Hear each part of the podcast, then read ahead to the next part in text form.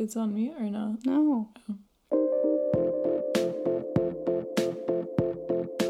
Hi everyone, I'm Carla, And I'm Iman. and you're listening to Screensaver, a podcast about all things pop culture.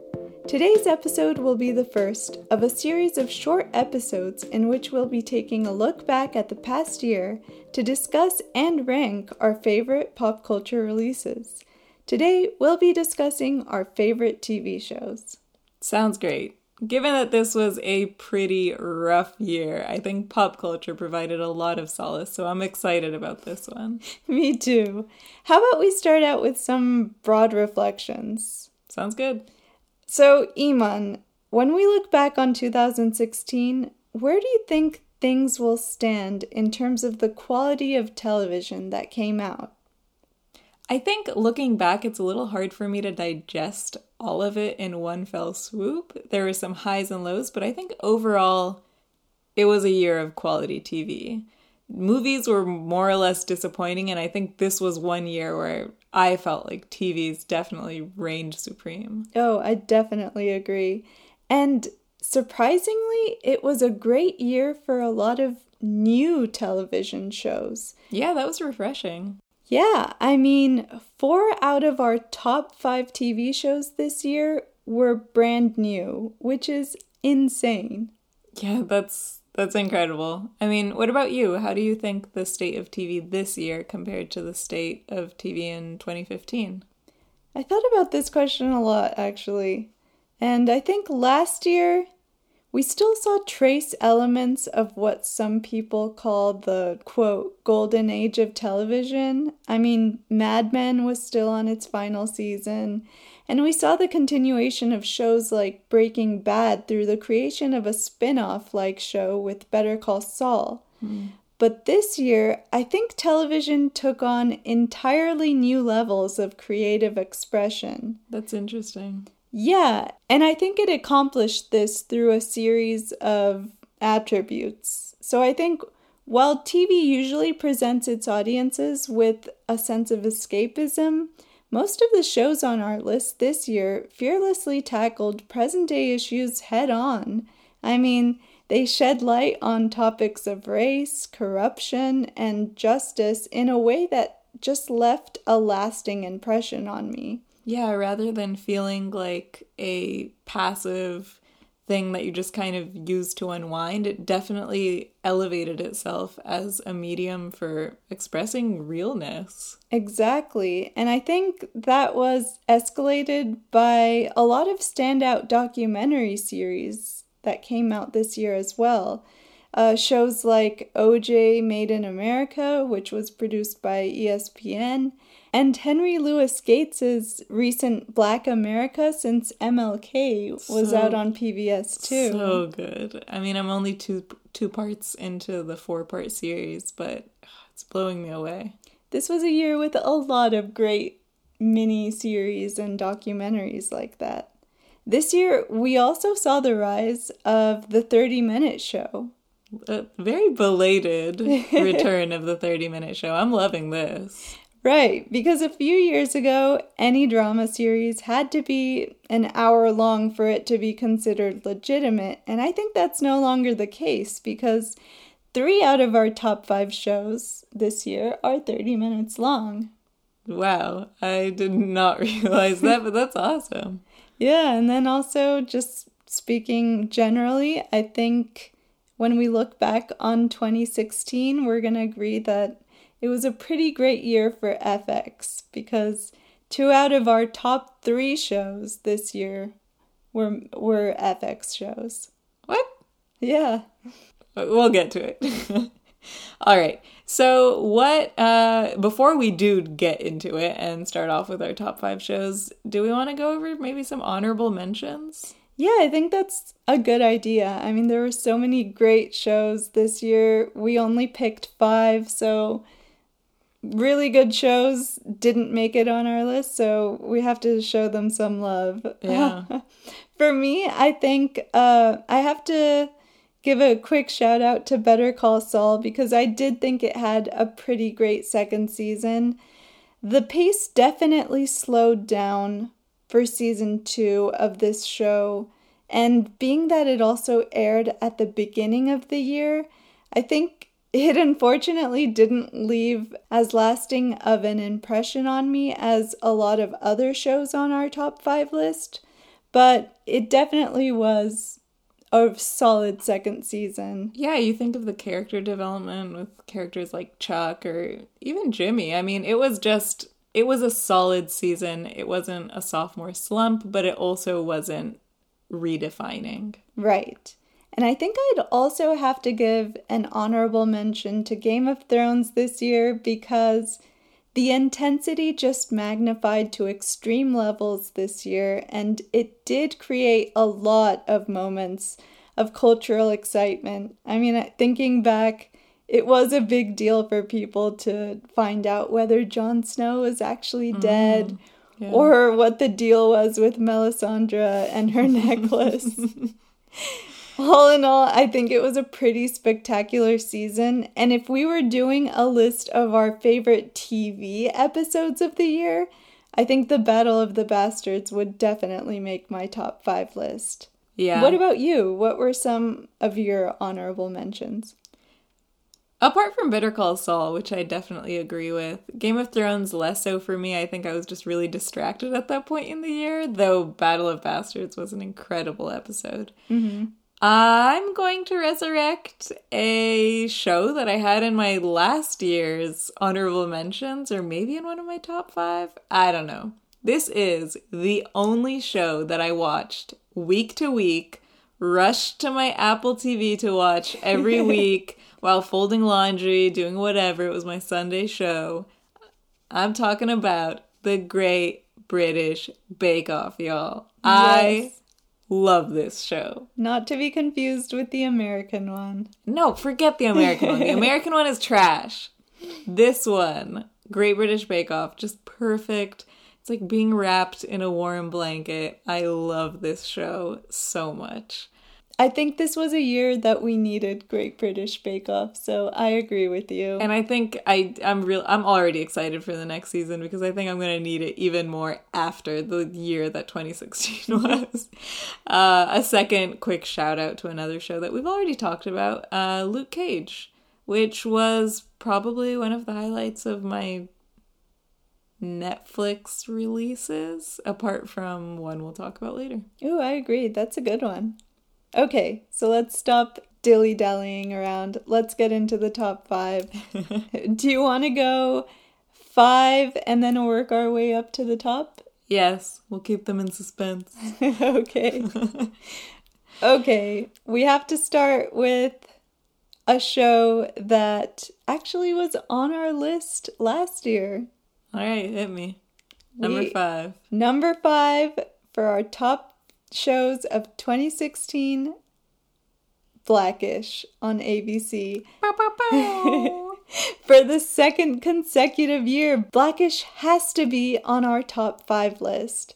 It continues to be, at least for me, one of the funniest and most charming shows on television, while at the same time covering issues of extreme social and cultural importance. I mean, it's amazing. Mm-hmm. And I also have to say, Tracee Ellis Ross's performance as Bow really stood out to me this year. I felt like this season we got to know her character a little better, and the show definitely benefited from that. What about you? Totally agreed. I did like that we got to see more of some characters, be it Ruby or even Junior. I like that he's coming into his own. It's almost as if with the passage of time, these characters are becoming less of caricatures. And I think mm-hmm. with sitcoms, it tends to be the opposite, where over time they just become more of a punchline. Mm-hmm. So I mean, just overall, it's been such a solid sitcom. Some episodes were a little like not great, but overall, the format is still funny.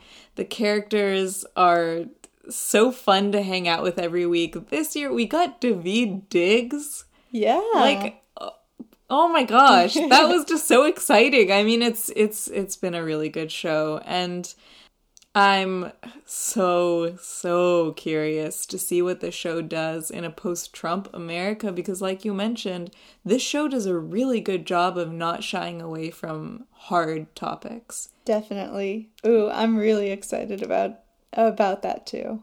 Yeah. All right, number 4. Okay, moving along, number 4 goes to Netflix's Stranger Things. Yes. I felt a little weird putting this as number four because I loved this show so, so, so much and know that it would have been a number one for me at one point. But sorry, Stranger Things, great television came out this year. It's tough. It's tough out there. Uh, a lot of people loved Stranger Things when it came out this summer because of all the nostalgia that it induced and afterwards, I actually felt like people were somewhat dismissive because of that nostalgia, just saying, oh, it only worked if you loved the 80s or whatever. Really? Uh, I mean, I heard that from some people. I don't know if it was the dominant thing, but I do think it's worth mentioning that I didn't catch any of the 80s references. I know a lot of people were excited about the synth, just stuff like that, the general feel ad.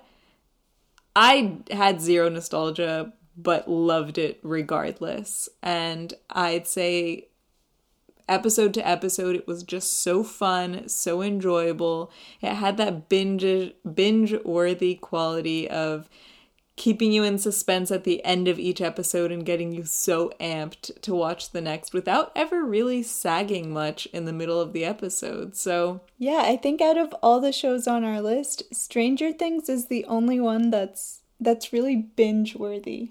Yes, definitely. And unlike some of the other shows on our list, it was also one of the more escapist shows. Right. So I think it came out at a perfect time where everyone just kind of needed a, a break. Needed a break, a fun show following fun kids um unraveling mysteries. Right. I mean, the cast of Stranger Things definitely stood out to me because it introduced us to a bunch of delightful new actors predominantly those kids you were mentioning. Mm-hmm. And it also made Winona Ryder relevant again, and I'm all for that. Yeah. Another thing, we were rewatching it recently with our cousin, and I must say, it lends itself well to rewatchability. Yeah, I watched it, I think. I think I might have watched it a second time a week after finishing it and it still held. I was still just as excited by everything. Yeah, it's great. So we if you love ha- it. if you haven't seen it, watch it. If you have seen it, watch it again. okay, Iman, what about number 3? Number 3. Number 3 is a kind of a twofer. Mhm.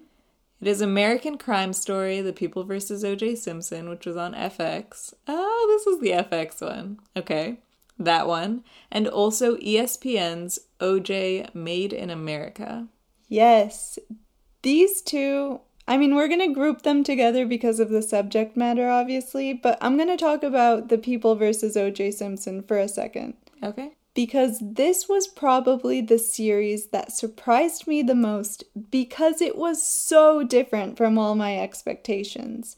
When I first heard FX was making a TV show about the OJ trial featuring a huge ensemble cast of A list actors, a whole bunch of red flags were going up in my head.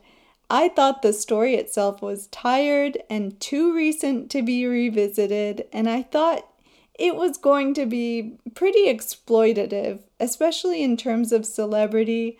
I mean, if Robert Kardashian was a character and they were already talking about featuring actresses that played the younger Kardashian sisters, I I just thought it was going to go into territory that I wasn't interested in. But I was so wrong. Instead, the subject matter was approached in a way that made it really culturally relevant in light of our current socio political atmosphere. I mean, that itself was almost creepy. And then the case itself was told through multiple perspectives and by almost focusing an episode on each major figure involved in the case. This to me was absolutely genius because we got to see the trial through a different lens with each episode. And then finally, the level of attention to detail involved became almost immediately apparent when ESPN's five part documentary miniseries coincidentally came out shortly after the FX show. So, the great thing about the ESPN documentary was that it went even further into detail and it also provided more general background about the racial tensions that already existed in the US at the time leading up to the trial that made it such a big deal.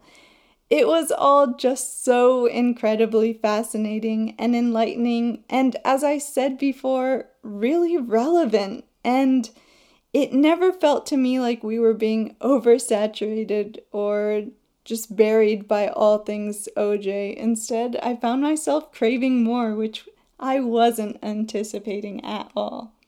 Definitely agreed. I think although OJ is in the name of both these shows, it, it really wasn't about OJ. It was about the moment that the trial existed in. And that was kind of a black hole in my own knowledge or awareness. It's a name I had always heard of, and I didn't really understand the whole scope. Mm-hmm. And these two shows really helped me understand and appreciate the situations at hand. It was enlightening, like you said, and yeah, it felt good to revisit in the moment that it was. Right. Okay, let's move ahead to number two. Number two.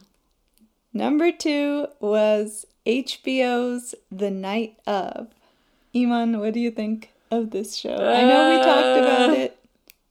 Night of. That was really loud. okay. I mean, pardon my groan. The Night of was one of this year's best TV experiences for me, hands down, because it was such a visceral experience watching it, I was groaning like that several times. I was yelling. It was the first time I had stood up on my couch in reaction to a show since season two of Lost. Wow. Yeah, I was doing laps around my laps around my living room. It was crazy. Um, Night of is such a perfectly orchestrated show that there was never an off note. It was balancing several storylines at the same time in a seemingly uh, effortless manner. Mm-hmm. And even if the plot lines got somewhat crazy, it was never off putting to watch, even if it was really hard to watch. Mm, yeah, I agree with that. So I had a billion really great conversations about the show after it initially came out, talking about uh, social issues depicted in it, about justice system, even outside of the show. Just it brought up all these really great think points or thinking mm-hmm. points or points for conversation. I don't know. What I'm saying is that the testament of a good show to me is that it holds analytic weight. Yeah. And this this show went above and beyond. Right. I mean, to me, it gave us a textbook example of how to create the perfect crime mystery slash trial show. Mm. The central mystery kept us guessing throughout the eight episodes, and we as an audience would learn more about the case as the lawyers and detectives would discover new pieces of information. Also, it was just shot beautifully. Yeah. I I can't say enough good things about this show. It was only 8 episodes long, too, which I think helped given the intensity yeah of the subject matter. It felt like a gourmet meal. Right. Albeit a grisly one. yes. All right. Do we want to cap it off with our number one show of the year?